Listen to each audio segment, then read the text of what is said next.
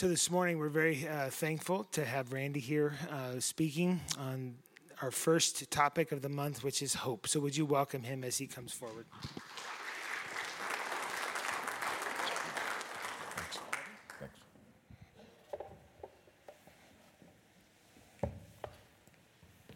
Good morning. All right. Some of you are awake out there. That's good. Maybe all of you will be awake by the time we're done here this morning. Thank you, Abby, for that beautiful song. Uh, I enjoyed that both times.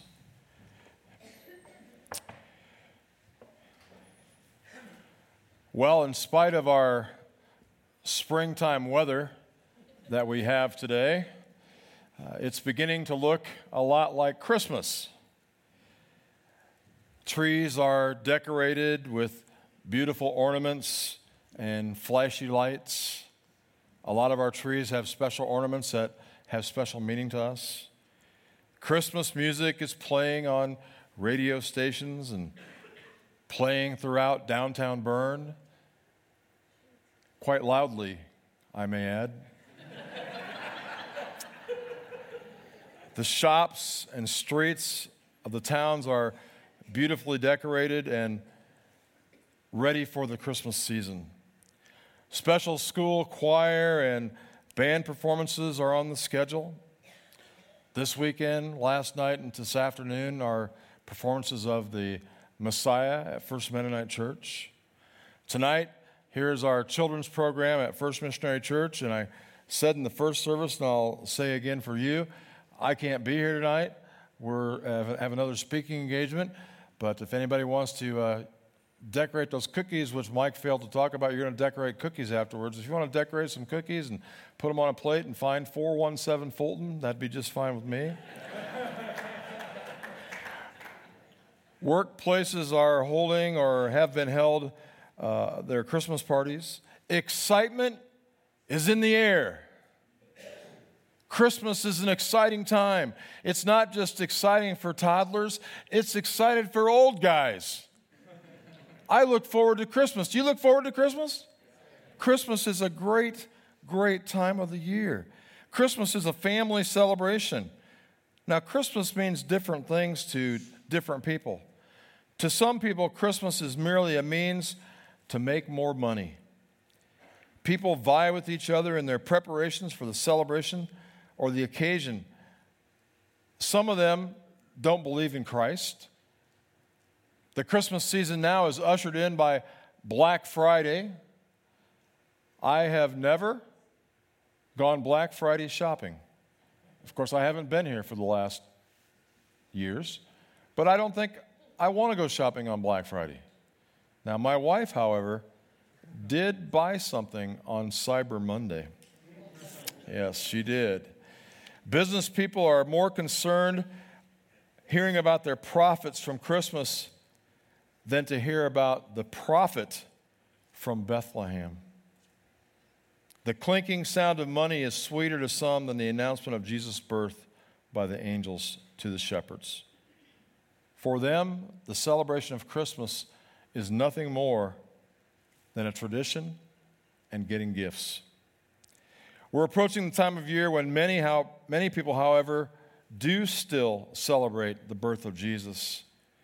On that first Christmas over 2,000 years ago, the world experienced some phenomena.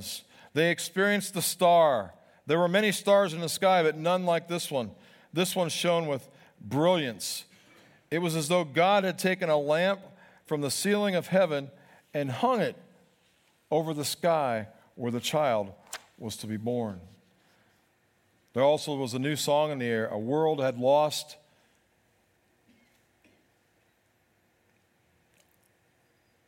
had lost its song. Sometimes I feel today in America, we've lost our song.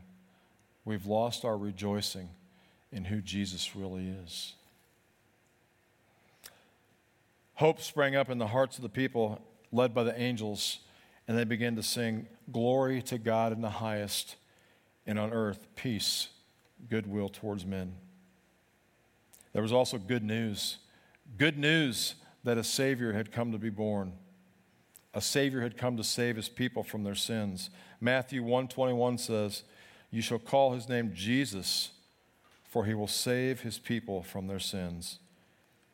And then in Luke chapter 2, it says, There is born to you this day a Savior who is Christ the Lord. This morning, I want to share a message with you that's simply entitled, What's in a Name? What's in a Name? Take your Bibles and turn with me to Isaiah chapter 9. If you don't have a Bible, just listen as I read from verses 2 through 7. The people walking in darkness have seen a great light. On those living in the land of the shadow of death, a light has dawned. You have enlarged the nation and increased their joy. They rejoice before you as people rejoice at the harvest, as men rejoice when dividing the plunder. For as in the day of Midian's defeat, you have shattered the yoke that bur- shattered the yoke that burdens them, the bar across their shoulders, the rod of their oppressor. Every warrior's boot used in battle and every garment rolled in blood will be destined for burning, will be fuel for the fire.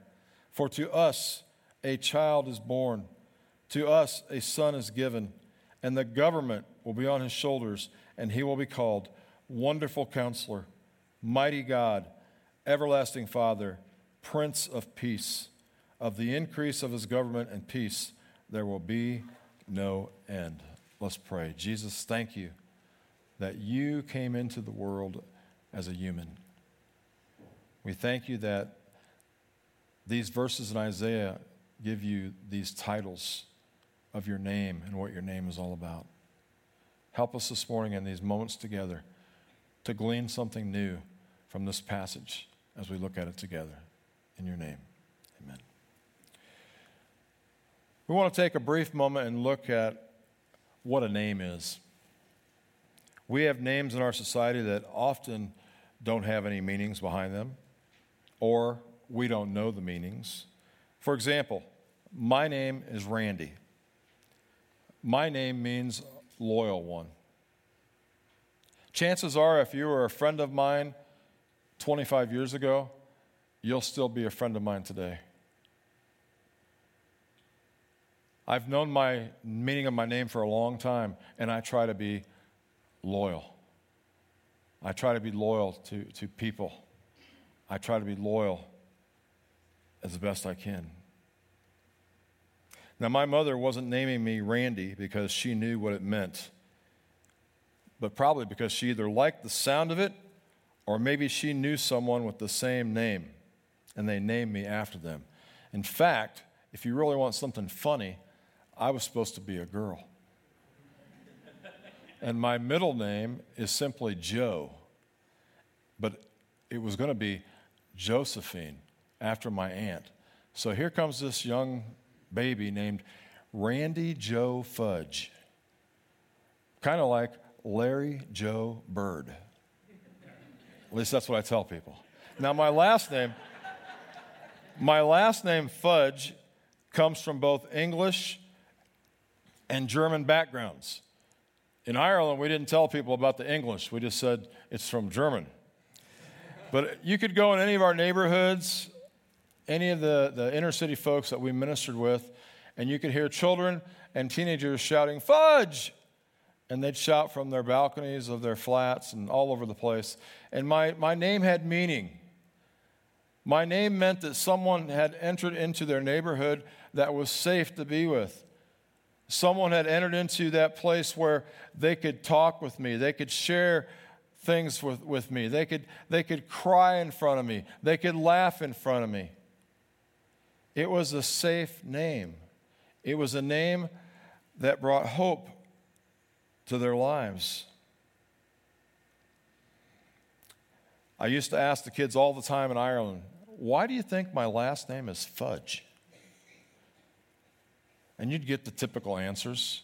Well, you must like chocolate, or your wife makes brownies, and yes, and yes.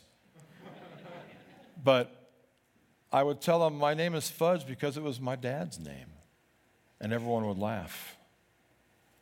I noticed in both services that Carolyn, nobody laughed. I know. There are people in our society today and in different cultures that name their children, and the names have meaning. For example, my dad was Dean Fudge Jr. Now, if they could have named me Dean Fudge III, but they didn't. But his name had meaning. It means he was the same name as his father. For example, Isaiah means laughter. Eve's name means mother of all the living. And Abraham means father of the multitudes or father of nations. The name of the person in the Bible often told something about their character of the person or something about their nature. And so often we find in the Bible people's names being changed. Remember, Jesus changed Simon's name to Peter. Abram became Abraham. Saul on the Damascus Road, after he followed and entered the city, his name became Paul. Their names were changed. The passage that we're talking about this morning, it says, His name shall be called. The passage is telling us something about his nature and character, and that's what I want to talk about in our moments together this morning. This child will be born, and what is so special about him? Well, let's investigate the names given to Christ that are found here in Isaiah chapter 9. The first one comes there in verse 6, and it says, He will be called Wonderful Counselor. Now, there are some theologians that would like to separate wonderful and counselor. But in my study and in my experiences through my life and hearing other people, I think it's wonderful counselor. Jesus is a wonderful counselor. But what does that mean? What does it mean that Jesus is a wonderful counselor? It means that he's someone who's going to teach us and who's going to guide us and he's going to direct us. Isn't it good to have somebody like that in our lives? In the Old Testament, however, when it talked about a counselor, it talked about not Jesus, but it talked about that very thing that people were going to give advice. Usually it was an older, wiser person, and they were going to give advice to the kings and tell them what to do. We need counselors today. We need Jesus, of course, but we need counselors in our lives. We're going to vote on a pastoral candidate next Sunday. I say we, not me, because I'll be out speaking in another church, but you are going to select and affirm a man called of God, whether he's called to pastor this church or whether he's not. And if he receives the call of God from this congregation, my prayer is that we would surround him or whomever becomes our next pastor with counselors, with people who are going to pray for and lift up and surround.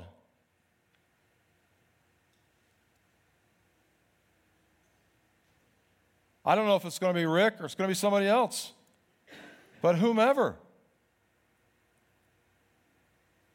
The kings needed counselors, and we need counselors. I had a group of guys in Ireland that I met with, and we prayed with, and we held each other accountable. Now, I have not developed that yet being back here in Berne, but I'm praying that happens. I'm praying there are people that we can counsel one another. Does that make sense? The wonderful counselor, the one who will counsel and tell us about God and about life. He will be wonderful. He is wonderful. He is full of wisdom and knowledge, and He will impart that wisdom to those who ask. The Messiah Jesus came and imparted the deep things of God. He counseled us about what life is all about love for God and love for mankind. Colossians chapter 2 verse 3 says, "In Christ are hidden all the treasures of wisdom and knowledge. It is the wonderful counselor that we find the answers to life's questions." Jesus said, Seek first the kingdom of God and his righteousness. He said to love the Lord your God with all your heart, soul, mind, and strength, and love your neighbor as yourself. He told us that God was interested in the heart. He told us how we are to put others ahead of ourselves. Christ is the wonderful counselor, and He cares for us deeply. He wants us to succeed, He doesn't want us to fail. In whatever we do, He wants us to be successful. And that brings us hope. Hope for now and hope in the future. The second name we find here in the same verse of Scripture, verse 6, it says, His name shall be called Wonderful Counselor, Mighty God.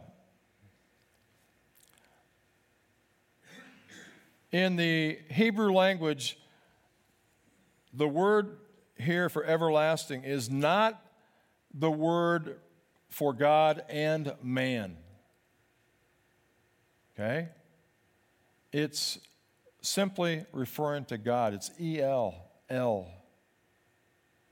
And he gives him this title of mighty God. El used only of Jehovah God. What's this saying to us? It's saying that the one to come will be none other than God himself, Emmanuel, God with us.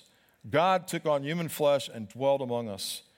In one of Paul's letters, we read that although he was God, he didn't think of his privileges as God, something to be considered and held onto, but emptied himself by becoming a man, taking on human flesh and being found as a servant. Jesus is the mighty God, mighty to save, mighty to keep us. Aren't you glad you serve a God that's mighty? Jesus is the warrior. Jesus goes to battle for us. Jesus stands before us and fills that gap between man and God the Father because he is a mighty God. The one to come was God Himself, and He lived and moved and ate with sinners. Now, in Ireland, every day I would live and move and eat with sinners. There's a lot of sinners in Ireland. But you know, you read in the Bible, and it talks about Jesus eating with the sinners. Jesus sitting down and having conversations with sinful people. I need to find some sinners and Berne. You laugh. Can you point some my way? I found some already by just being involved with the newspaper and doing webcasts and talking to coaches and, and parents and things. They don't have a clue. They don't have a clue as to who Jesus is. And Christmas for them is simply a tradition, and they're going to get something. They're going to get a gift. You know, having fellowship with one another is important. Getting around like minded Christians is important. In fact, today, we're doing what the author of Hebrews tells us to do assembling ourselves together. But a lot of people aren't doing that. But we're doing that. We're getting together, we're worshiping, we're singing, we're praying, we're hearing scripture. But you know what? We all need to find some sinners so that we can live and move amongst and eat with. Because by doing those things, we can share what Jesus has done for us and share that Jesus is a mighty God. He's not just a concept, He's not just something somebody conjured up. He was real. He lived. He died. He is a mighty God. God's not an impersonal force. He's not distant or uninterested. He's concerned and loving and wanting us to seek Him. And when we do, we find He's never been far from us. John 1 1 says, The Word was God. Then in verse 14, the Word became flesh there's a song out there, it's an older song now. It's called Watching, or God is Watching from a Distance. Anybody know that song? None of you older people know it too? Do I have one hand here?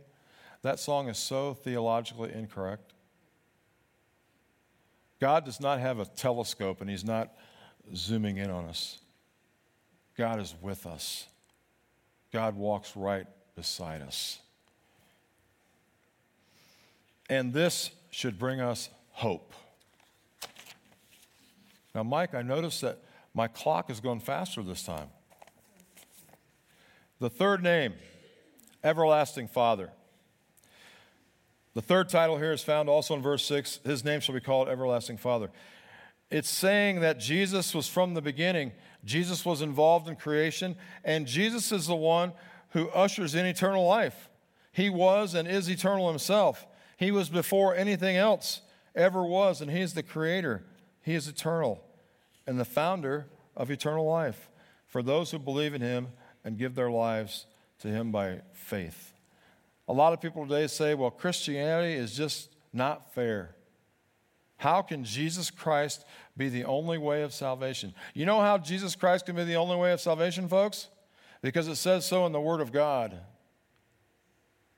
But people don't want to accept what the Word of God says today. Jesus is our everlasting Father. He's the Father of eternity, as He's the one who opens the doorway to eternal life. It's said that Jesus Himself in the book of John is called the door of life, and people must enter through that door. And no one gets through except through Jesus. He is the source of eternal life. And are you thankful that you have a relationship with Jesus and one day we're going to have eternal life? Isabel Scare right now is sitting before the Savior in heaven rejoicing. Rejoicing. I used to think when I was younger, I, don't, I don't want to think about, you know, dying and think about all those things. But you know what? I'm ready. I'm ready. Sometimes when I, when I go to sleep and I can tell my kidneys are acting up and they have this fluttering that I get, I just lean over to Carolyn and I say, you know what? I'm ready. I want you to know I'm ready. And she'll lean back over to me and she'll say, You know what? Say hi to my dad and say hi to your dad. Jesus is the everlasting Father, and this should bring us hope. Lastly, he's called here the Prince of Peace. The last name given is a beautiful name. As I mentioned earlier, a name in the Bible means something. It means something about their character or their nature.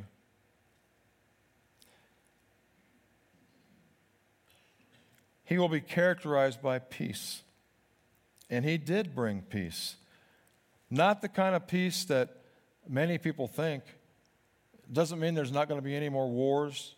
Doesn't mean there's not going to be any more turmoil. But he brought peace and made it available for between me and God. He brought peace and made it available between me and man. And he brought us a peace that we can have in our hearts and in our lives when we're going through difficult things a peace that passes all understanding. I don't know how some people go through life and go through the tragedies that they go through not knowing the Prince of Peace. It's got to be extremely, extremely difficult. We're talking about hope this morning. And if we have peace, we have hope. Christmas isn't always the greatest time of the year for all people, not just the people who are wanting for money, but some people who are, are Christians.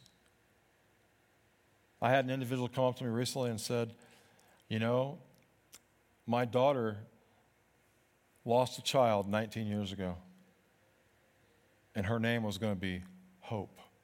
And so this time of year is, is difficult because it brings back all those memories. In Micah 5 5 and Zechariah 9 10, we find prophecy that this child will be our peace.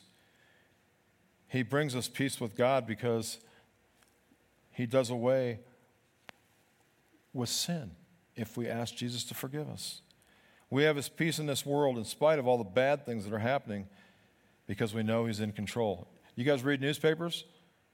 I love reading newspapers. Anybody read the Fort Wayne Journal yesterday? A couple of us? Well, there's an article in there that y'all ought to read. It's about a child who was abducted at a bus stop in Fort Wayne. Evil is in the world. I can't fathom how some people can do the things they do and not even think they've done anything wrong.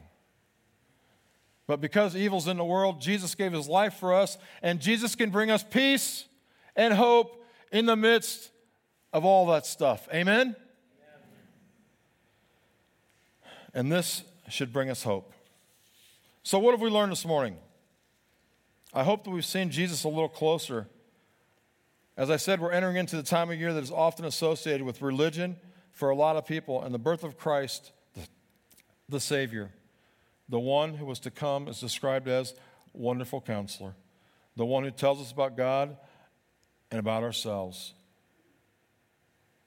how we are to live. Mighty God, God in the flesh, God with us. Here we have God taking on humanity so he can save us and identify with us. He shows us his love to us. Everlasting Father, he is called Father of eternity as he opens up the way to heaven and the way to eternal life. He is the head, the source, the Father of eternal life, and Prince of Peace. He is the one who brings peace with God. He brings peace with one another, and He brings inner peace as He died for sinners and rose again. He is our peace. I want to close with a quote from, in my opinion, one of the greatest preachers ever, and that's uh, Billy Graham. Billy Graham says these words, and I quote Christmas should be a time of renewed hope. Not hope in a particular political concept, but Christmas hope, Christian hope, hope in Jesus Christ. And I pray that everyone here this morning would experience hope in your lives this Christmas season. Thank you.